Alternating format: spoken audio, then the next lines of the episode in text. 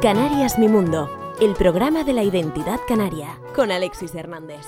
Saludos mis queridas amigas y amigos, gracias por estar, acompañarme, dejarse acompañar. Esto es Canarias Mi Mundo. Vamos a hablar largo y tendido hoy con un invitado magnífico, creo yo. Bueno, como todos los que suelen venir por, esta, por este espacio. Estoy hablando en, este, en esta ocasión de mi querido amigo José Manuel Ramos, al que tanto admiro, quiero y respeto. José Manuel Ramos viene a hablarnos, después de mucho tiempo esperándolo, de su trabajo discográfico titulado Vuelta al Origen, que tiene como protagonista fundamentalmente la historia del folclore de Punta del Hidalgo. Comenzamos. Canarias Mi Mundo. Tal y como les había prometido, hoy hay un invitado muy especial en este estudio. Un invitado al que, por cierto, llevo esperando más de dos años. Y es, a ver si adivinan quién, el que canta esto que van a escuchar.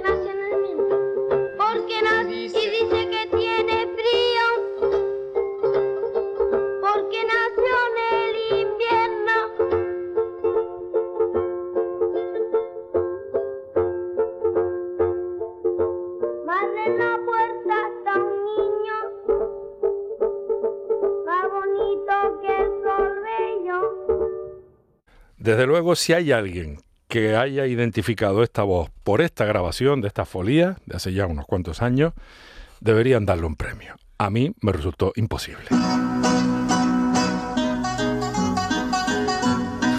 Tendríamos que esperar a que eh, se introdujera ya dentro del corazón de esta Isa eh, maravillosa que estamos escuchando de fondo y sobre, entre otros, lo que vamos a hablar en este programa en el que hoy tengo la suerte de tener a José Manuel Ramos, señores.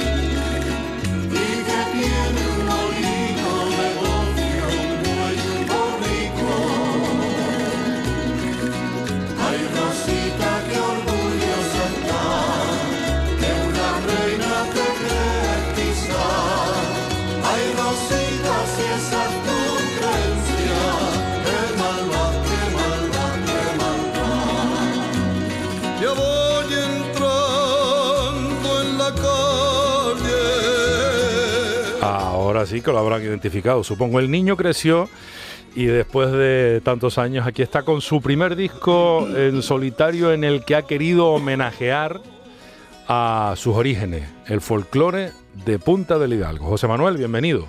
¿Cómo estás? Pues muy feliz porque como decías esto ha sido un parto lento, un ¿eh? parto lento y como hemos hablado, menos mal que somos eh, de la gente que habla a menudo, porque si no sería algo sospechoso.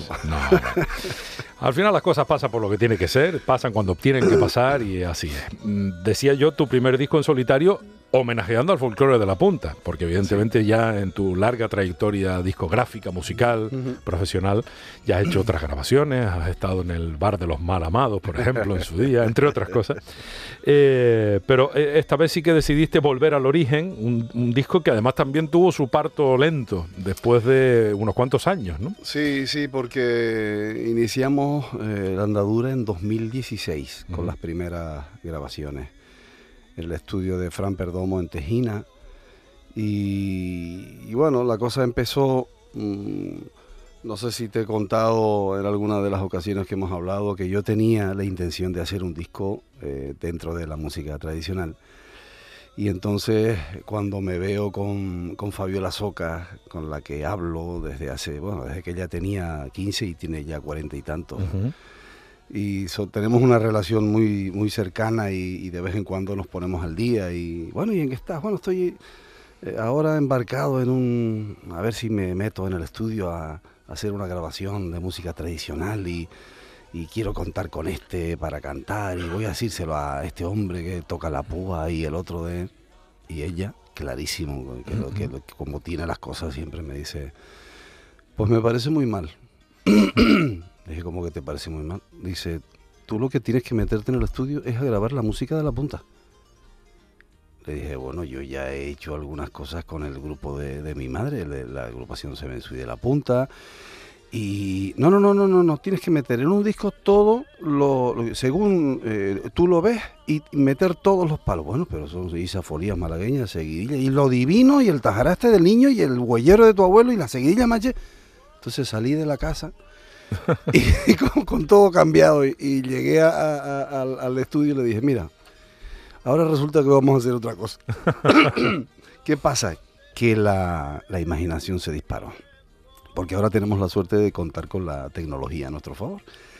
Y entonces, mm, basado en, cosas que se llevan haciendo 25, 30 años, incluso con los abandeños lo hicimos, con el mismo Sebastián Ramos, mi tío abuelo, y con Benny Moré, con la Lupe, es ecualizar de forma que la, voz eh, original esté más presente y que de alguna forma quede como si estuviera cantando ahora, pues pasados 40 o 50 años. Y partiendo de alguna idea primigenia, pues se fue complicando la cosa, porque yo me empecé a acordar de grabaciones caseras que tenía de mi abuelo, grabaciones caseras que teníamos de algún cantador de la punta que no había llegado a, no, habría, no había tenido la oportunidad de grabar nunca en, disco, de los que habían grabaciones caseras en parrandas en las que se oía una escandalera, porque tú sabes que la gente a las parrandas va, unos van a tocar y a cantar y otros van a hablar y algunos a escuchar. Entonces, pues eh, había mucho, mucha escandalera que el técnico tuvo que atenuar dentro de lo posible. y cada lunes por la mañana yo llegaba al estudio con un cassette. Y le decía, mira, aquí hay un tipo que toca las castañetas, como le llaman las castañuelas en la punta. Y tenemos, hace una muestra de cómo se hacía el tajaraste del niño y cómo se acompañaban las folías y las vamos, vas a extraer esa muestra y la vamos a pegar, a adaptar a las folías que tenemos nosotros. Y claro, yo cuando era lunes por la mañana, el técnico decía, ay mi madre, a ver qué me trae este que tiene una bolsa ahí, a ver qué es. Mira, aquí hay una entrevista en la que este hombre canta y así. Y entonces se fue casi sin querer, fíjate cómo, cómo a veces mm, decías tú encabezando la entrevista, a veces las cosas pasan por algo, pues a lo mejor tenía que ir a casa de Fabiola para que me, me metieran en la, en la, exacto, me, me, me recondujera y y luego de ese golpe de, banda, pues que surgieran cosas que al final han sido decisivas para el repertorio del disco.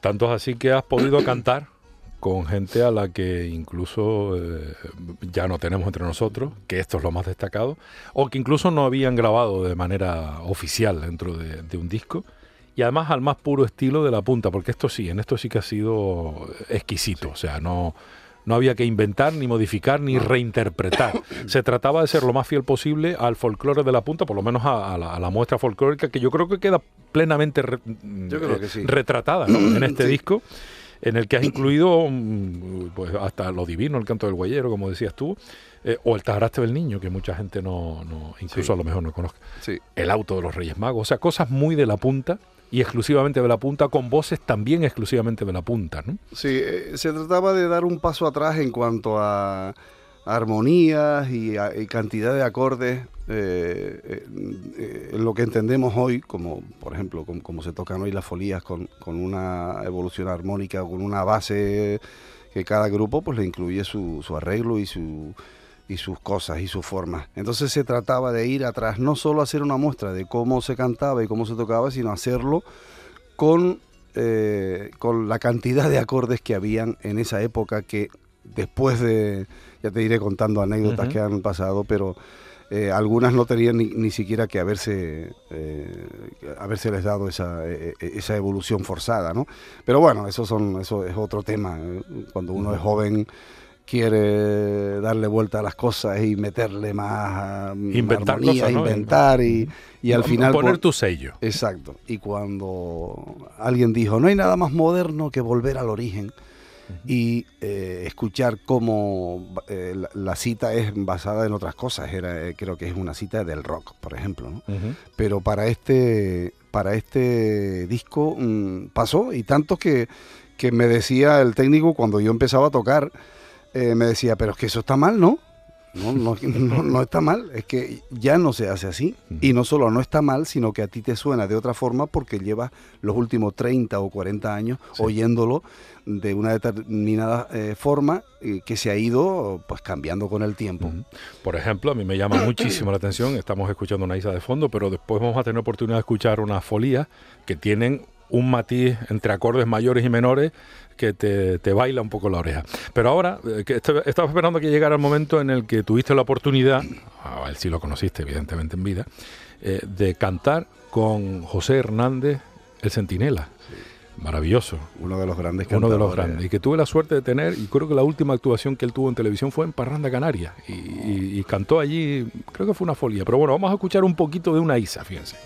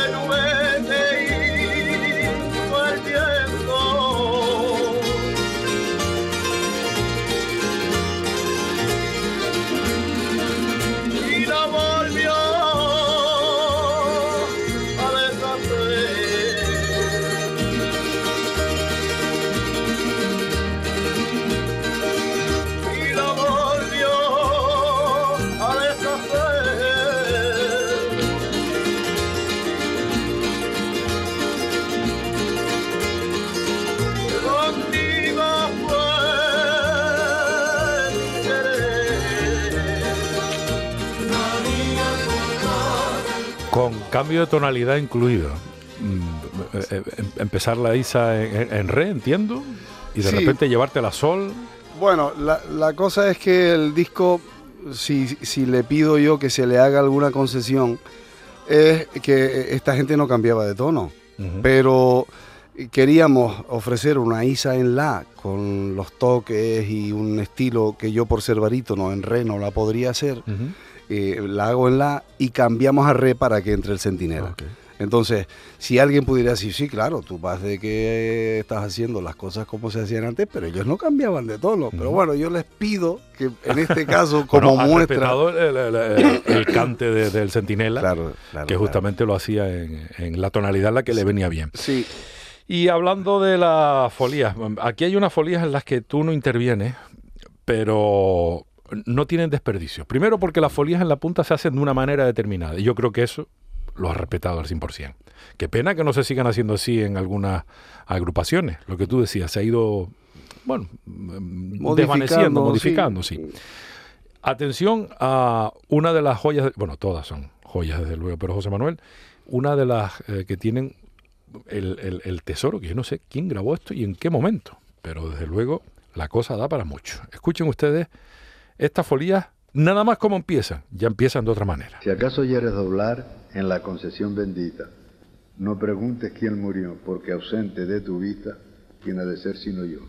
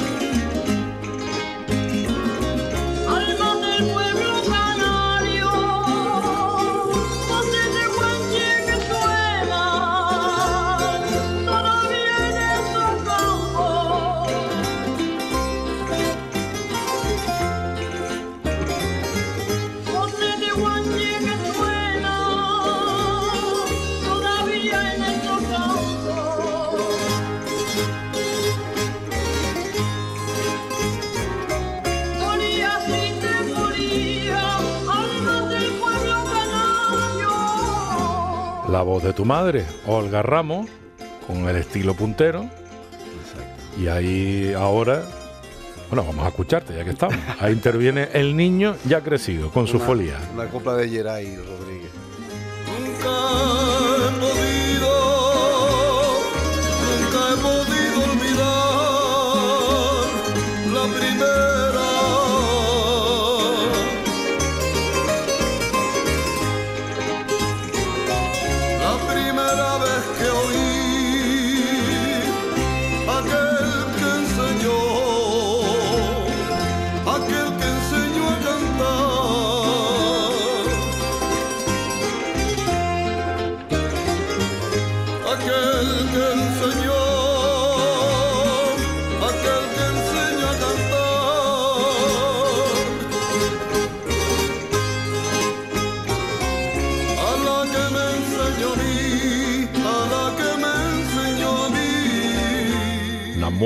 Copla, José Manuel Ramos, y ahora otro de los momentos estrella.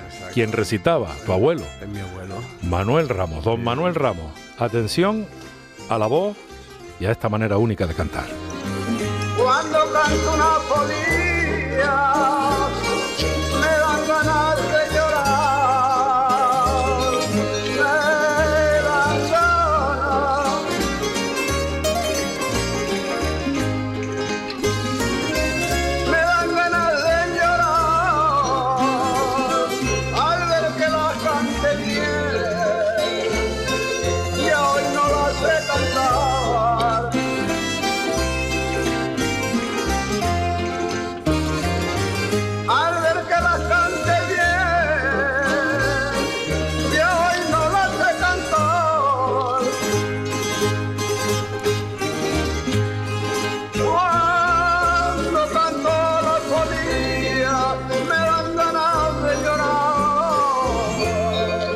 Viste cómo, se adelanta, ¿no? Cómo se adelanta, que parece que es un invento de ahora, de, hace poquitos meses y se adelantaba ahí en esa... Están todo el rato dentro, se mueven en el tiempo, pero están todo, todo el rato están dentro. Eh, tu abuelo falleció en el 72, si no me equivoco, con lo que tú, bueno, no sé si lo recordarás. No, lo recuerdo por fotos. Las fotos hacen que uno parezca que recuerda cosas, pero... Pero no exactamente. Y mucho menos cantar con él, supongo, ¿no? Entiendo yo. ¿no? Bueno, ahora sí, ahora sí se ha hecho realidad.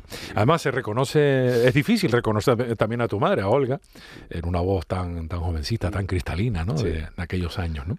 Este es uno de los grandes valores de haber nacido en un espacio eh, que yo me imagino que por las dificultades de conexión con el resto de, la isla, que no era sencillo llegar a Punta del Hidalgo, Bueno, y todavía hoy tiene su, más y su menos, depende cómo te coja.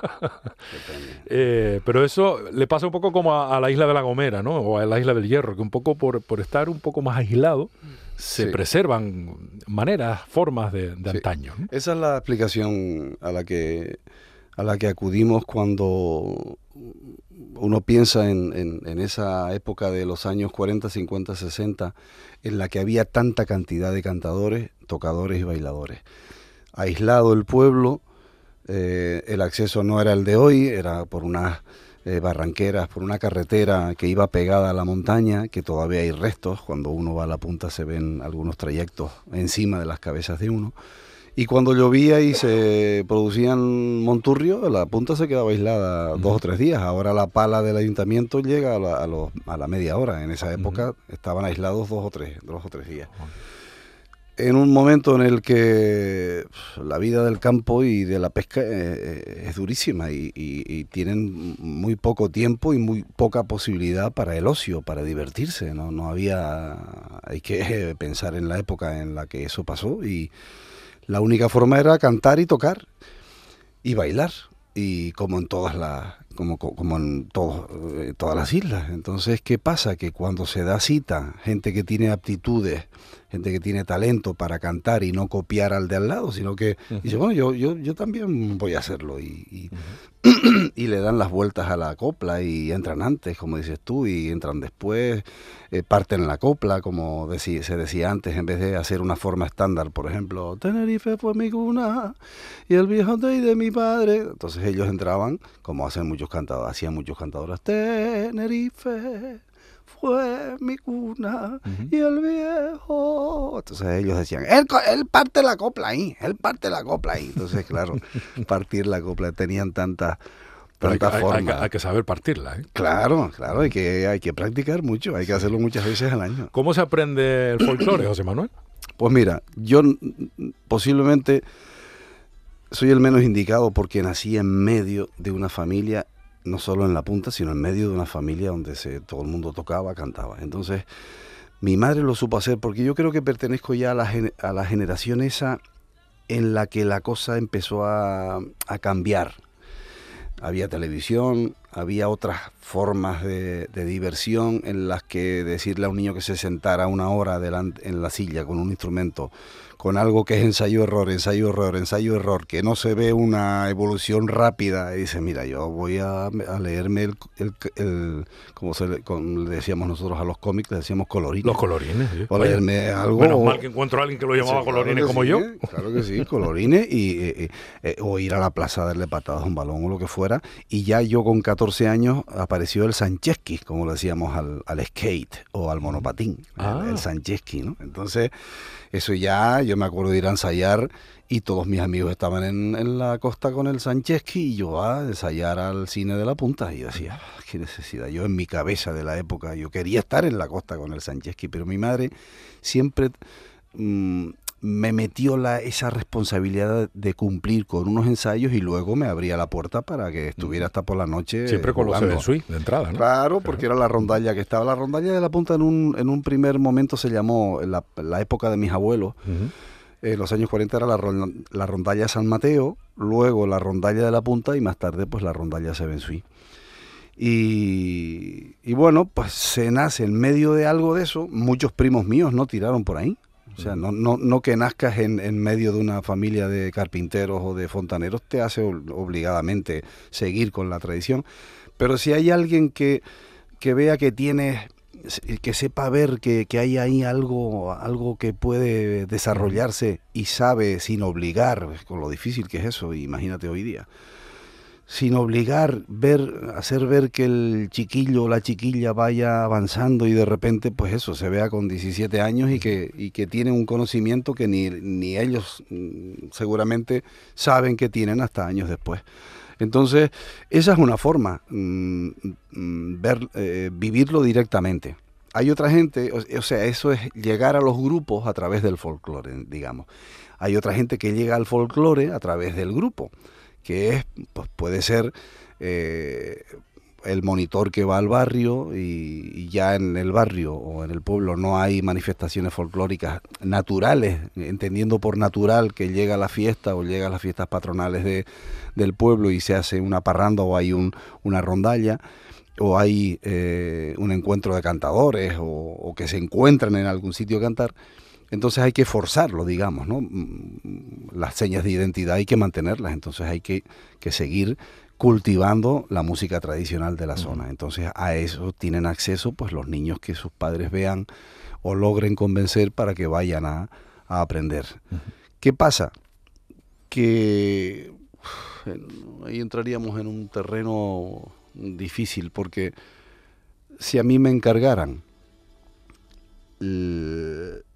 enseñar en Tejina, por ejemplo, ¿no? me llaman de monitor y voy a Tejina, entonces lo primero que debería hacer yo es, aquí hay gente que toque, hay discos, hay gente que ha grabado aquí, entonces iría a esa fuente y haría pues una transcripción, digamos, de la forma de tocar, cantar incluso de la zona y sería una forma casi de continuidad un poco artificial, pero más cerca de la verdad, digamos, y como verdad entendemos la forma original de la zona. Y, bueno, yo me he tropezado cosas con, como por ejemplo estar en, la Plaza de la Punta hace algunos años eh, enseñando a montar, a, montar en bicicleta a las hijas de, mi mujer y, estar oyendo ensayar al grupo de la Punta de mayores lo divino de la laguna. Cuando en la Punta tenemos Hay un divino. Un divino maravilloso. Que lo grabaste, Exacto. Entonces se dan esas, esas cuestiones a veces un poco de despiste. Cuando se puso en marcha las escuelas de folclore ahí a finales de los años 80, la escuela de folclore lo que hace es, o lo que se hizo en ese momento fue estandarizar, digamos, que es lo que ha pasado con las escuelas flamencas en, salvando las distancias, eh, eh, las, las escuelas flamencas en Andalucía. Se, sin querer se estandariza, se acaba con los localismos, nadie se preocupa en diferenciar y al final pues se va, se va haciendo de aquellos polvos vienen estos lodos, digamos, en cuanto a que hoy es muy difícil oír cantar a un señor de Gran Canaria como se cantaba en Gran Canaria, o un señor de Tenerife como se cantaba en Tenerife, o una señora de Lanzarote cantar como cantaban en Lanzarote, y se va, digamos, estandarizando. De eso tiene también un poco la culpa los programas de televisión en los que los pibes quieren cantar como los que están en la tele. Mm, de nada sirve, mira, tú tienes un tío o tu abuelo cantaba así. No, no, no, eso a, mí eso no me interesa. A mí lo que me interesa es cantar como el pibe este que está, que me encanta como canta y yo quiero cantar como él. Ya no se parte la copla, ya no se hacen todas esas cosas y las melodías de los laúdes que me tuve que empollar, porque claro, yo toco como toca mi familia, pero era justo que en un muestrario de la música tradicional de la punta yo tocara e hiciera cosas como tocaba Jesús León Periquito. Es que no, no, no solo hay ramos en la punta. Claro, claro. Mi madre se ocupó de gritarlo a los cuatro vientos y decírselo a quien lo, la quisiera escuchar. En la punta están los Melián, los Barretos, los Suárez, los Lucas y gente que algunos de ellos no llegaron a grabar en, ningún disco, no tuvieron esa oportunidad y a lo mejor tampoco les interesó. Pero sí tenía un, un estilo claramente identificable. Hay, unas folías en el disco que, nosotros entre nosotros decimos las folías de los viejos, como si mi madre no lo fuera. Pero bueno, yo para entenderme y, diferenciar las folías de los viejos, en las que un señor, Antonio el Chaval, fallecido, que esa es una de las grandes penas que tengo, que falleció antes de, que el disco saliera y, y, es un, ya te digo, una, una pena, porque él me facilita una grabación de una parranda en el año 68, allá adelante en la punta, en la que cantan Manuel el Petaco, Juan Díaz el Gago, Francisco el Barbero, y entonces gente que no grabó, que no, no, no, no tuvo posibilidad de, de, grabar en ningún disco ese, ese estilo, gente que partía la copla, que entraba antes, que entraba después, que hacía maravillas, que no tenían una gran voz, porque gente que no se cuidaba nada, que no tenían esa eh, eh, no creían que ellos tuvieran algo que ofrecer. Ellos sabían que bueno, que le daban vueltas a la folía y que y que bueno, que tal, pero ellos no no, ni eran siquiera conscientes, yo creo. no eran conscientes del valor que tenían. Y me pasa ahora con gente paisanos míos que me dicen, "Oye, ¿y qué, qué manía tienes tú con, con esta gente que es esa gente eran unos vinagres?" Y claro, yo me quedo como diciendo, pero ¿y qué tiene que ver las circunstancias personales de cada uno con la forma de cantar y esos estilos? Y se dio una cosa muy emocionante. La primera actuación, por casualidad, que hicimos de vuelta al origen fue en La Punta, en las fiestas de San Mateo. Y en esa grada natural que hay allí de las escaleras de las escalinitas de la iglesia, estaban los hijos, algunos y nietos de toda esa gente. Entonces estaban hablando, estaban oyendo hablar a un tipo de su abuelo. El tipo eras tú. El tipo era yo hablándoles de lo importante que había sido para mí escuchar a esa gente porque había aprendido que habían otras formas de cantar. Yo los había oído, pero bueno, en el momento del escenario pues uno argumenta y dice y dice esas cosas, ¿no? Y los tipos estaban llorando. Probablemente porque, descubrieron cosas de su familia que ni ellos mismos claro, sabían. este que sale en la tele, que lleva, que ha hecho Estados los Abandeños y, y toda, toda esa carrera, está diciendo que mi abuelo tenía las mismas actitudes que él. Y que no solo eso, sino que ya quisiera él, que él está diciendo que ya él hubiera querido tener esa inventiva. Y bueno, fue muy, muy emocionante. Y todavía se sigue notando esa emoción cuando escuchamos, son esas folías que están escuchándose de fondo mientras hablamos. Efectivamente, con las voces de Ismael Melián Perdomo, de Juan García Díaz El Gago, Francisco Alonso Martín El Barbero y Manuel Díaz Alonso El Petaco. No sé cómo te hiciste con esta grabación, Sí, porque me acabas de comentar que te la pasaron, pero lo que no sé es a quién se le ocurrió grabar y en qué momento. Pues mira. Por suerte. Pues, por suerte porque Pues porque él tenía un cassette y dice, voy a grabar esto. Además, te grabado en un cassette. o sea, en un cassette. Lo menos año- que se despacha. Claro, ¿no? en el año 68, imagínate, hombre, si hubiera sido un magnetofón, eso sería ya como ganar al póker, como el chiste. Pero él puso un cassette a grabar. Él no sabía que, que estaba. Además, ver a esos tipos en la misma eh, grabación. Supongo que lo mismo fue en la propia barbería, a lo mejor. o- No, era. una era parranda. en un- él contó que era una familia que tenía en la península, que vino, pasó las fiestas de San Mateo y el último día hacen esa parranda, matan un cochino y tal y cual, y entonces le- él a esa gente le hace el, el agasajo del cochino y, y llaman a, a- llama a sus amigos, a los parranderos a que cantaran. Y bueno, y, y- y- y la suerte es que de repente pues yo tengo esa, esa grabación y la puedo pasar como muestra de, de cómo se cantaba en la punta a gente que no tuvo la oportunidad o que ni como te decía que a lo mejor ni siquiera quiso comprometerse a, a meter su voz en un en- Incorporaste tú eh, un laúd, unas guitarritas, un timple, la Sí. contra y Sí. a nuestro querido Víctor González, las castañetas. exacto, exacto. Víctor González, director de Del grupo Añate, Añate. del grupo Añate. Bueno, pues vamos a escuchar esa folía porque yo creo que merece la pena que nos traslademos al año probablemente 68. Sí, la, la primera es de los años 70, grabada en la iglesia, la de Ismael, y luego ya pasamos a esa parranda del año 68, septiembre del 68. Escuchen porque además se oye hasta el bullicio, el toque del timple antiguo. No tiene desperdicio. Presten ustedes atención y disfruten de, de esta, creo que auténtica joya musical.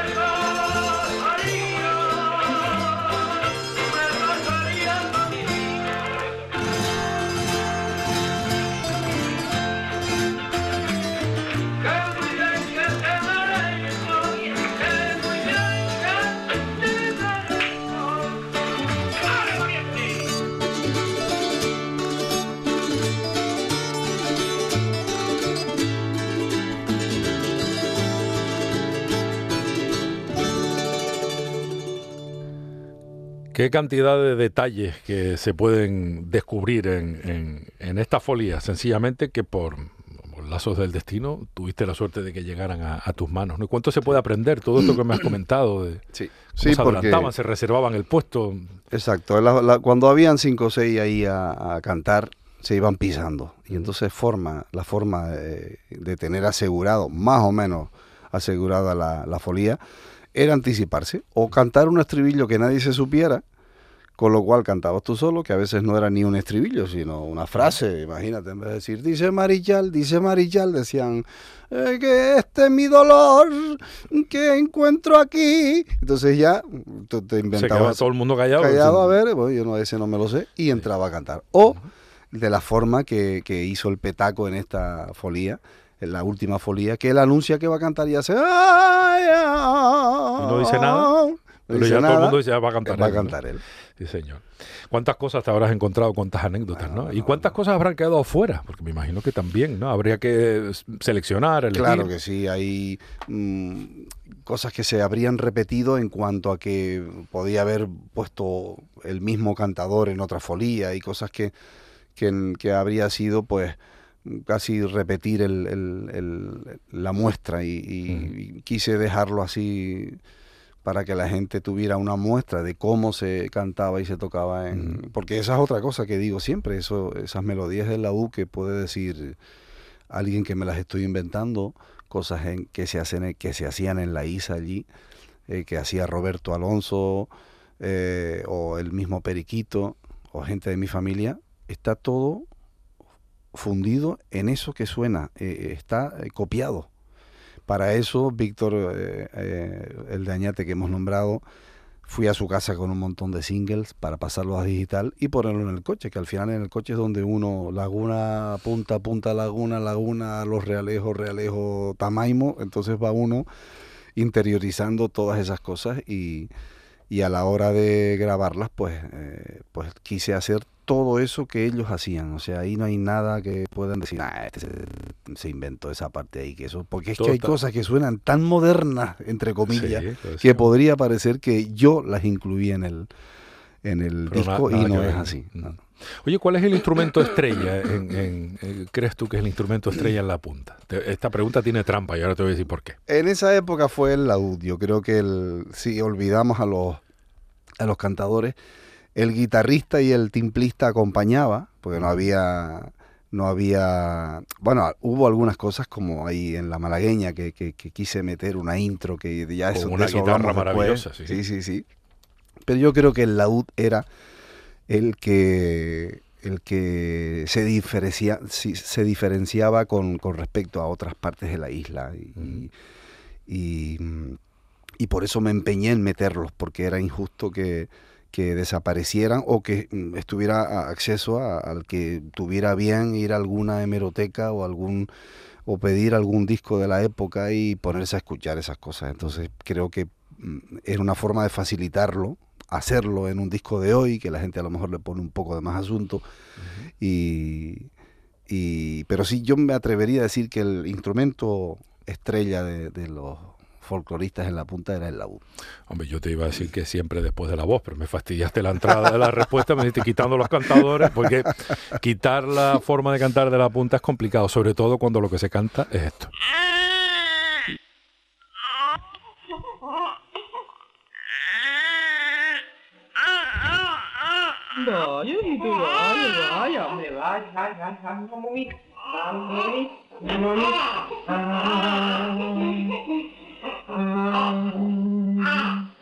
Duérmete, niño chico, que tu madre no está aquí. Se fue a misa San Antonio y ella llegó a ver Si mi niño se durmiera, yo le diera de regalo un San Antonio bendito y una Virgen del Rosario.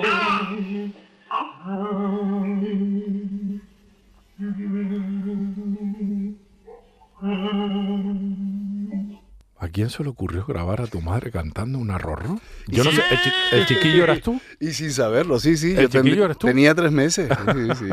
Y eso fue, pues eso, en, en mi casa no solo había un cassette, sino mi padre compró un magnetofón que tenía eh, unos micrófonos añadidos, con lo cual había, era toda una tecnología para la época. Ahí grabó a mi abuelo y grabó algunas cosas de mi tía Mercedes, de Sebastián, y esto lo puso en marcha.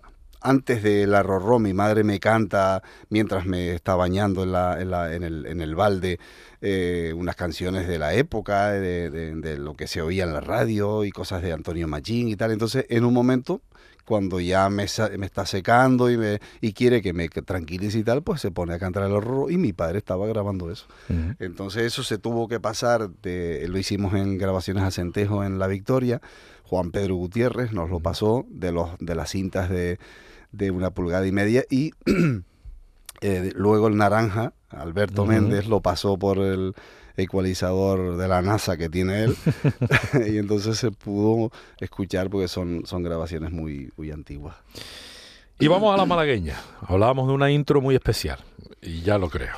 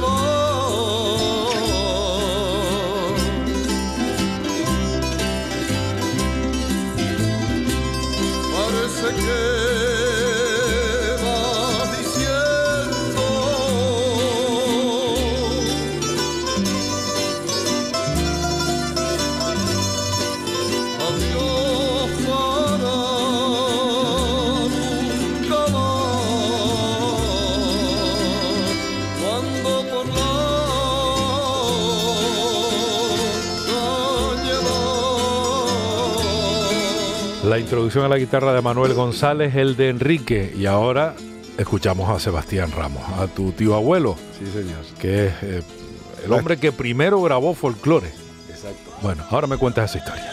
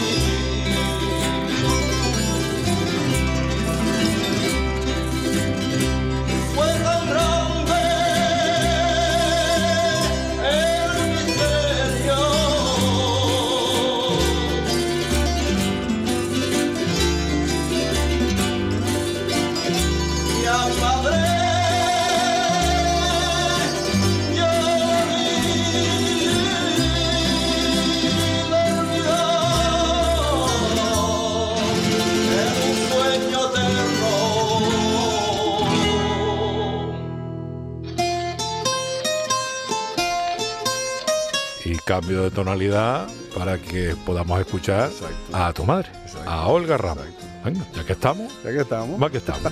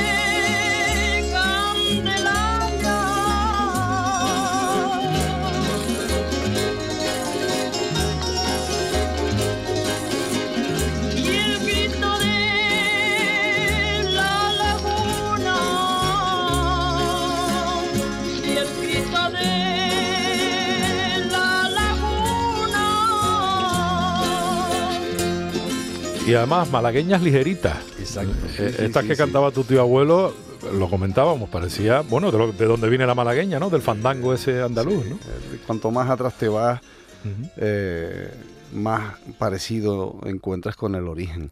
Y esta, pues, esta grabación de, de mi madre es mm, una cosa inédita, una grabación inédita porque no sabemos a quién a finales de los años 50 se le ocurrió hacer una grabación para mandar a la familia, para mandar a Venezuela. Y entonces se ven en la iglesia de la Punta y está el Centinela, la grabación del Centinela que escuchamos antes y la de las folías de Medebolo pertenecen a ese mismo disco en el que se hizo Isa Folías y Malagueñas nada más.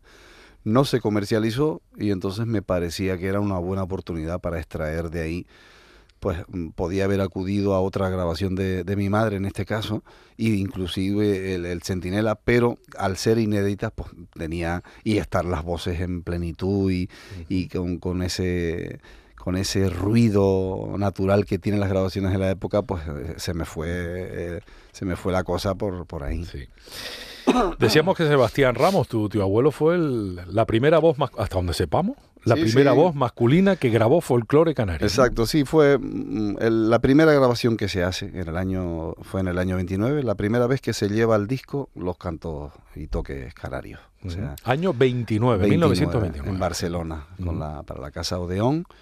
Y la foto que está en el libreto son, parece una- un actor Parece de un- cine. sí, sí, sí, parecía más un cantante, tango, un, un Carlos Gardel, Exacto, ¿no? Una cosa así, exactamente, un tipo muy guapo, muy todo eh, impecable, con un empaque tremendo.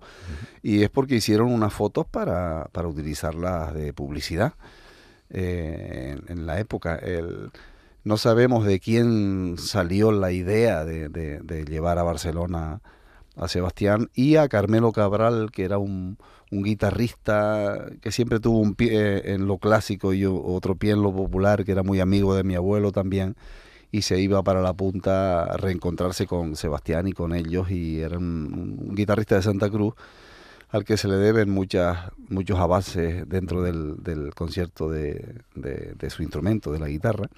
Y la malagueña empieza con Manuel el de Enrique, que también era conocido por Manuel el de Tita, el de Casa Tita en El la punta del restaurante. donde se come muy bien, por hermano, exacto. Ujú.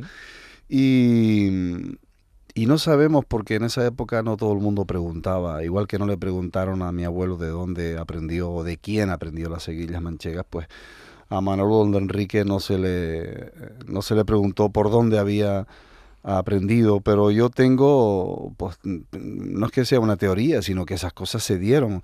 Me acuerdo una vez oyendo otro trayecto de la malagueña en la que él hace un, un rajeo muy característico de él. Y me acuerdo que Benito, Benito Cabrera me dijo, cuando yo le ponía todas esas cosas, Benito alucinaba con, con, con porque siempre fue un friki en esa época Sí. de eso. Y, y- y bueno, yo le ponía, quedaba, nos veíamos prácticamente todos los días cuando, cuando en esa época en el que hablaron con mi madre para que apadrinara junto con el Fidio la AFU, la La- agrupación. sí, Entonces sí. nos veíamos, congeniamos en ese momento mucho y, y fue... Entonces le ponía esas cosas y me decía, le digo, escucha, escucha el toque este aquí que hace este hombre y tal. Dice, eso es una rondeña.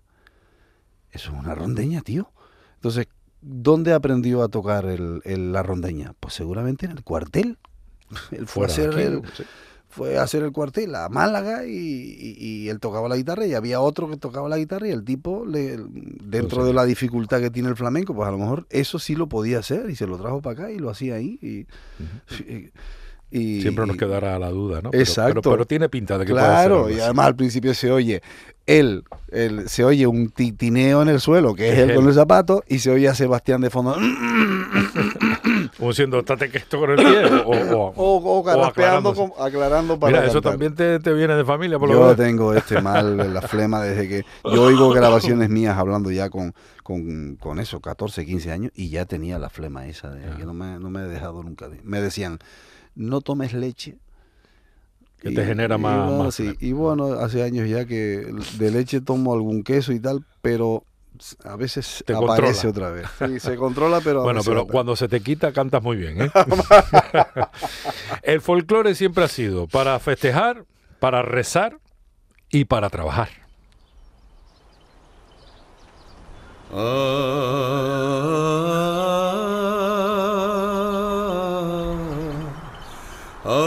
ya, ya, ya, ya, ya.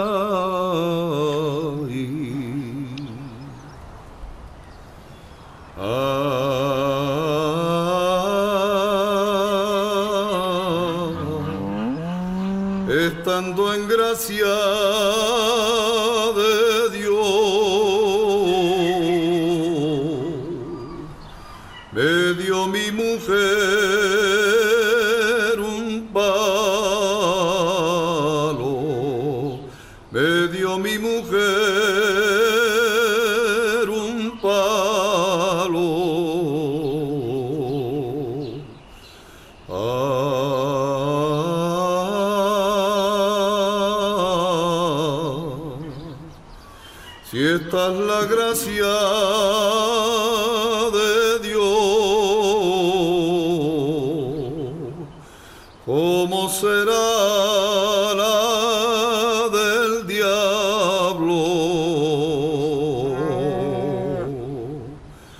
Oh.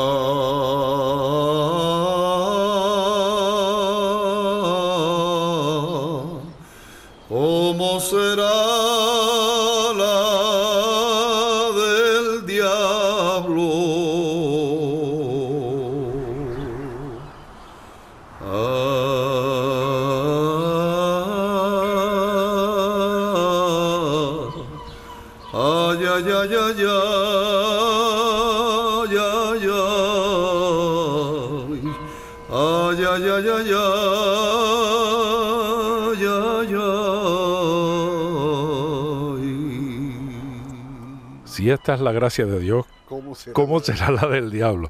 Detalle, ¿eh? Se oye como, bueno, no estaría arando, pero bueno, más o menos. Trabajando en la tierra con los animales y se oye una gaviota. Esto es en Punta Punta. Hidalgo, fundamentalmente donde Sí. puede suceder. ¿no? Exacto. Eh, eh, Cuando estábamos casi ya terminando el disco, el técnico, el primer técnico, Francisco Perdomo, se fue a Madrid y me dejó colgado con todo esto. Entonces entró en juego José Antonio Afonso, que es un- uno de los técnicos buenos que, que circulan por, por las islas, y se implicó de una forma tremenda, viniendo él de otra cosa que no es la música tradicional. Él estuvo en los dinámicos y, Sí. y hacía... eh, pero bueno, siempre con, con el gusto ese y el respeto por lo nuestro, pero esta vez se metió, se puso el mono y le dije, para el huellero tienes que hacer un ambiente que parezca que estamos en la punta arando, como si fuera mi abuelo que estaba en eso, y metió la gaviota que, que se oye allí, se oyen de fondo las, las, las campanas en, un- en algún momento que Sí. podrían ser las de San Mateo, y eh, en un momento se, se oyen la- la- las bestias también. Las vaquitas, sí, o Eh, los bueyes, Exacto, sí, sí, sí. ¿Y y por- bueno, quedó, quedó. ¿Por, por qué, el- por qué el- lo consideramos una de las joyas musicales de, de la punta, este canto del güey? Porque fíjate que eso asombró. eh, nunca sabremos la cantidad de cosas que había en las islas y, y le debemos todo eso a la gente que se ocupó en patearse las islas y hacer grabaciones con, con los auténticos informantes de la época y que cosas que todavía se están trabajando ahora como es el, el caso de Carmen Neves Luis y su equipo que están editando cosas están a punto los- de los editar alzados, ¿no? De- entre otros. y ahora están a punto de editar un trabajo sobre los arroz rock y yo he oído algunas cosas. Uy, qué es maravilla. tremendo.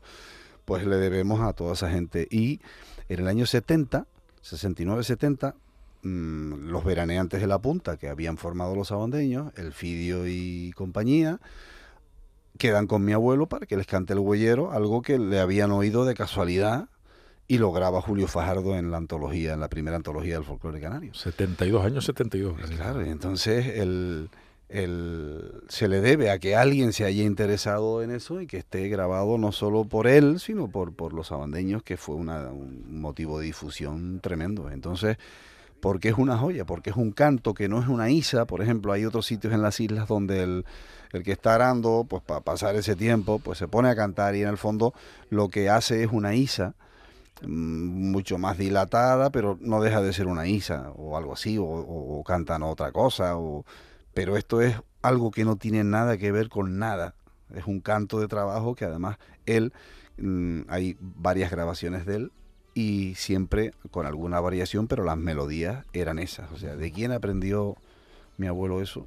Esa pregunta le faltó a mi madre. Mm. Esa y otras. Y, Y antes me enfadaba incluso cuando yo tenía 20 años, pero ¿por qué no le preguntaste eso? Y- Igual que le escribiste todas esas coplas que tú tienes ahí, ¿por qué? Pero bueno, esas cosas son, a veces pasan. Las cosas pasan por La algo. gente pensamos que nunca se van a morir y, y- que nunca se nos van a dejar y, y se quedan preguntas en el tintero. Nos vamos a morir, eso es un hecho. Unos antes, otros después, pero, pero eso es así. Y no puede uno desaprovechar la oportunidad de también saborear la Navidad en la punta, que no podía faltar en este disco, porque te cogen y te, te excomulgan vamos, Exacto. directamente. ¿no? Yo que soy... eh, Tú eres eh, un, un- un fan, activista fan, de, la sí, sí, Navidad. Sí, ¿no? de- date cuenta que yo en septiembre, mi madre contaba que yo en septiembre ya le empezaba a preguntar a mi tía Mercedes que si ya tenía los conejos Preparados para para Nochebuena. ¿eh? Nochebuena, que si ya había hablado con Fernando para encargarle los conejos, porque yo había oído que a veces no los encontraban y tenían que pedírselos a no sé quién, y, y a mí eso me preocupaba. o En sea, septiembre. Exacto, en septiembre. Entonces ya después cuando cumplí 18 o 20 yo se lo decía a ella para hacerla reír. Oye Mercedes, ya hablaste con Fernando Paro, pero cuando tenía 14 o 15 yo estaba... La preocupación era seria, ¿eh? Era seria. Y bueno, yo empecé a hacer el nacimiento con, con 12, 13 años. Hay fotos, diapositivas de eso y he seguido hasta hoy. O sea, me lo tomo como, como algo serio. Entonces cuando Fabiola me sugirió, volviendo al principio de nuestra entrevista, me sugirió hacer el Tajaraste y el- lo divino, dije, bueno, pues... Pues por supuesto, claro. que todavía lo sigues practicando. Exacto. ¿eh? Tanto el tajaraste del niño como, como lo divino, Sí. que además tienen su particularidad en, en sí, la punta. en la punta hay. Se parece mucho al de Tejina. No sé si exactamente tienen la misma cantidad de estrofas, pero date cuenta que en la punta se ponían a cantar. Después del Día de Difuntos, más o menos, empezaban a recorrer el, el pueblo y hacían 16 estrofas de que hablaban del nacimiento del niño. Cuando terminaba la misa del gallo, ya en las misas siguientes hacían las estrofas que tenían que ver con el nacimiento del niño, con los Reyes Magos. Y entonces yo aquí hice, bueno, imagínate un lo divino con todo eso, son 25 minutos de lo divino. Entonces hice una selección, digamos, estandarizando con, con eso, con, con ponerlo de cuatro minutos y pico, cinco, con, las, con, con algunas de las que más me gustan. Y además cayó en nuestras manos una grabación del que fue director de la Tanda de lo Divino, que era la agrupación que se dedica todavía, eh, gracias a Dios, eh, a hacer lo divino y el Tajaraste Niño, la Misa del Gallo, el Día. Año Nuevo y la Noche de Reyes, porque la Tanda de lo Divino había, a veces había gente que también estaba en la rondalla, pero otros que no, que era exclusivamente, se reunían para eso y participaban eh, en, en la Tanda de lo Divino. Entonces, eh, Lucas eh, Barreto fue director muchos años y mm, su hija me dijo, yo tengo también, ya que estás buscando esas cosas, yo, bueno, hay cosas que tengo que a lo mejor te interesan. Y me dio una grabación de su padre eh, leyendo los versos, algunos de los versos de, de- lo divino y lo metimos, claro que sí. Sí, señor, que es precisamente con lo que arranca de esta manera este corte dentro del disco. Del regazo de una estrella se ha desprendido una rosa y está la paja gozosa porque se ha postrado en ella. La Virgen María ha dado a luz un hijo divino, al resplandor argentino la luz y el oro ha juntado. Un ángel sobre el portal desciende entre resplandores, anunciando a los pastores la alegría universal. Gloria a Dios en las alturas y paz al hombre en la tierra. Un frío pesebre en tierra, la más divina hermosura. Anuncia nuestro cantar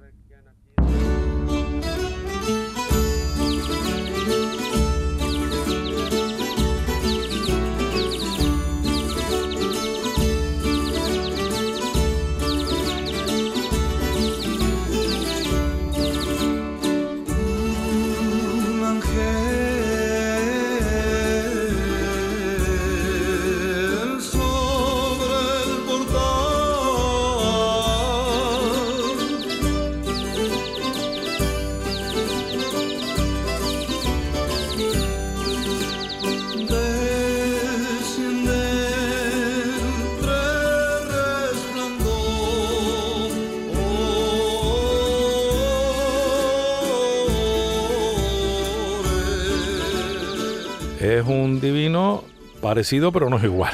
Es igual. hay, hay uno en San Andrés, el de las Mercedes también. Se identifica el villancico, sobre todo en este, pero tienen unas variantes, Sí. pero claro, tiene que haber alguien en San Andrés o en las Mercedes que se preocupe de... Vamos a tenernos que poner, vamos a tenernos que poner. nosotros. Mira, y este, este, este, esta percusión, ese tambor, ese pandero, ¿qué es eso? Eso es una, en realidad es un bombo de banda, pero ellos le dicen la tambora. Es el personaje, es el, el protagonista. O sea, puede faltar el violín, puede faltar el acordeón en esa época. El, el- podía no ir el de la huesera, el del pito de agua. Ahora, la tambora tenía que estar. El- la tambora, que es, pues eso, un bombo de, de, De banda. de banda grande, redondo, estrecho, como si fuera un rosquete, grande, grande. Y eh, bueno, no te puedo describir porque además eh, corro el riesgo de emocionarme porque ellos van moviéndose en silencio, bueno, eh, llegan al callejón donde vivo yo, por ejemplo, ¿no? Entonces, el aviso para la entrada es los tres toques de bombo. Esto, tú estás viendo la tele, o estás fregando la losa, o estás eh, haciendo lo que sea, y de repente oye, ¡pum! Y dices tú, ya están, ya están aquí. Es el, el aviso, ¿no? Entonces quise hacerlo exactamente así. Y además quise que no coincidiera, que me, me decía el, el técnico, "Ya, pero no seas tan friki, tío, no seas tan friki. O sea, el tercer toque debería coincidir ya con el rajeo inicial. Rian, tin, torin, tor. Ah, claro. Pues nunca coincidía, porque claro, el del bombo hacía tan, pan. Y a lo mejor el tercero se adelantaba y sonaba pom, rian, tin, tor. Pues lo quise hacer así, también como muestra de, de que a veces las cosas no están tan pensadas. ¿no? Desde luego. Y cantando hago un giro que es un homenaje a los viejos que lo hacían. E incluso me decía Fabiola, uff, pues dilo, porque parece un arreglito tuyo. Le digo, "Pero-". y no lo puse en el libreto, porque el, el disco se acompaña de un libreto que es como una guía auditiva, donde se va explicando más o menos todo, todo lo que se oye, para que el que no sepa o el que simplemente tenga curiosidad y sea de los 6 o 7 que nos leemos los libretos de los discos, entonces pues sepa lo que está sonando y diga, ah, pues mira, pues sí, pues sí, qué bien y tal. Y eso no lo puse. Y Fabiola siempre me lo recuerda. Ya has dicho en la radio que eso no es un arreglito tuyo, sino que es un homenaje a los viejos. Porque ellos hacían, oh, en vez de terminar así, Ajá. hacían, oh, y caían Ok. así, ¿no? Y lo quise hacer, pero no lo expliqué. Bueno, no pasa nada. Pues siempre ya, va a haber que haber reeditarlo. Exacto. Vas a tener sí, que reeditarlo. una ¿no? corrección. Sí, solo hay algo eh, que puede estar casi a la altura de la música y la grabación, que es el libreto. Ya te digo, ¿no? Pues es una presentación magnífica, con un montón de información que de verdad que a los que nos encanta eh, Exacto. eh, Josimar López, que es el que hizo el diseño, un chico de allá del norte de la isla y, y fíjate que yo le decía, es la primera vez que alguien me viene a explicar el libreto y no le estoy diciendo, no, no, no, no, no, no, no, quita eso, quita. Me argumentó, me dijo que el disco debería mm, de tener los colores de la tierra en sus tonalidades, que era una Están todos cosa... estos canelitos marroncitos, Exacto, ¿no? exacto. Y, y le dije a todo que sí. Me lo, me lo argumentó de una forma con tanto respeto y tanta emoción que, que le dijimos que sí a todo. Pues quedó genial. Y también quedó genial el tarate del niño, hombre.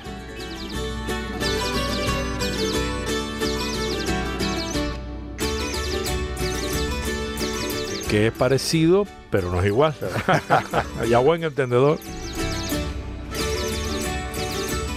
Lo que, lo que sí eh, quedaba claro y se ponía manifiesto con estas grabaciones y con este trabajo magnífico, esta vuelta al origen de José Manuel Ramos, la música tradicional, esto es importante, este matiz, y esto me imagino que Fabiola te habrá insistido muchísimo, ¿no? Entre tradicional y folclórico hay una diferencia, ¿no? Y en este caso sí, hablamos de la tradición heredada de, décadas, de generaciones, eh, de tu familia y de lo que no es tu familia, de toda esta zona de, Punta del Hidalgo, en la que mm, con una edición de auténtico lujo es un placer disfrutar de, de esta vuelta al origen, que mejor título no podía tener, desde luego, ¿no? Reencontrarte contigo mismo y cerraste con una pieza que es una de esas grabaciones que solo tú podías tener.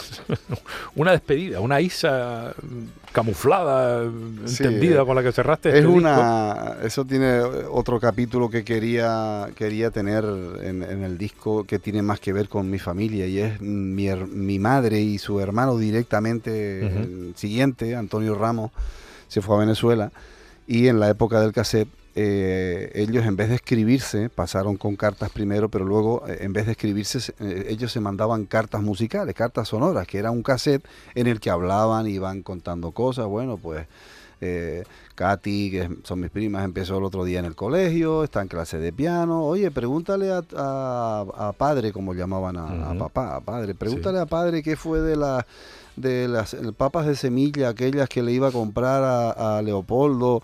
Y entonces al, al, a la- al mes siguiente contestaban.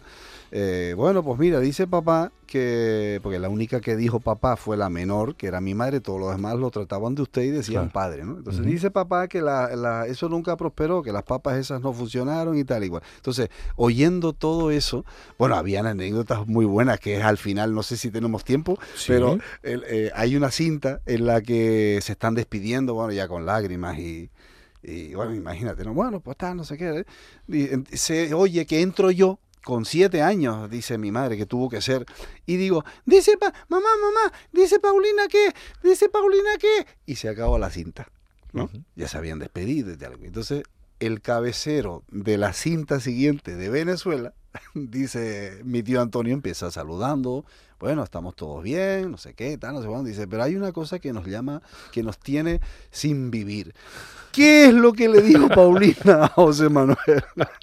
pues todas esas, y en, en una de esas me despido yo eh, eh, del cassette, ya yo con- se, me, se me nota, antes de cambiar la voz, tendría 11 o 12 años. 10 años pusiste en el disco. Pues eso, sí, 10 años y claro, habré mirado la fecha, que por ellos ponían la fecha en, la, en el cassette, ¿sabes? Que se podía Sí, escribir, Elvis claro. Presley, los Beatles, lo que sea, Sí, entonces sí. ponían la fecha, ¿no? Y entonces yo me despido y quise hacerlo encima de una ISA que mandaba, eh, eh, una de las ISAs que mandaron, porque mis primas crecieron, fueron creciendo y después ya empezaron a tocar allá en el hogar canario de, de Villa de Cura, una el timple, la otra la guitarra y mi tío el laúd, con un laúd durísimo que yo tuve oportunidad de tocar y decía, pero ¿cómo es posible que este hombre pudiera tocar con esto? Durísimo, las cuerdas eh, muy pegadas al, al, mástil. al mástil y muy, muy, ah, no sé, seguramente un constructor me explicaría por qué, pero era muy duro de tocar. Y, y bueno, se oye ahí como hacía barroquismos y cosas de, de la ISA y... Incluso me dicen, pero ese eres tú el que despide. Digo, "Hombre, no voy a llamar a alguien para que me doble. Antonio Ramos en el laúd, la guitarra de Katy Ramos a la edad de 13 años, el timple de Olga Isabel Ramos a los 11 años, ambas son hijas suyas en una grabación casera del año 74, 1974, y la voz la de José Manuel Ramos a la edad de 10 años. Con esta Isa y despedida eh, concluimos, se nos ha pasado el tiempo, bueno, a mí por lo menos volando, vas a tener que volver a seguir Exacto, hablando porque cuando esto da quieras, para... Pero no dos años. ¿eh? No, que no pase tanto ser- tiempo, que no pase y tanto quería decirte que es un placer hacer una entrevista con alguien que conoce de lo que estamos hablando y ha oído el disco, con, con lo cual se hace todo mucho más divertido y, y además tú tienes una sensibilidad especial para, para lo que tiene que ver con nosotros, sea del palo que sea. Bueno, muchas gracias. Es fácil disfrutar de, de la música y descubrir y aprender sobre todo cuando un trabajo está bien hecho y es más hecho desde, desde el corazón, el cariño y el respeto. Muchas gracias. José Manuel Ramos, muchas gracias, amigo mío. A ti. Y a ustedes, mi deseo de siempre, salud y felicidad.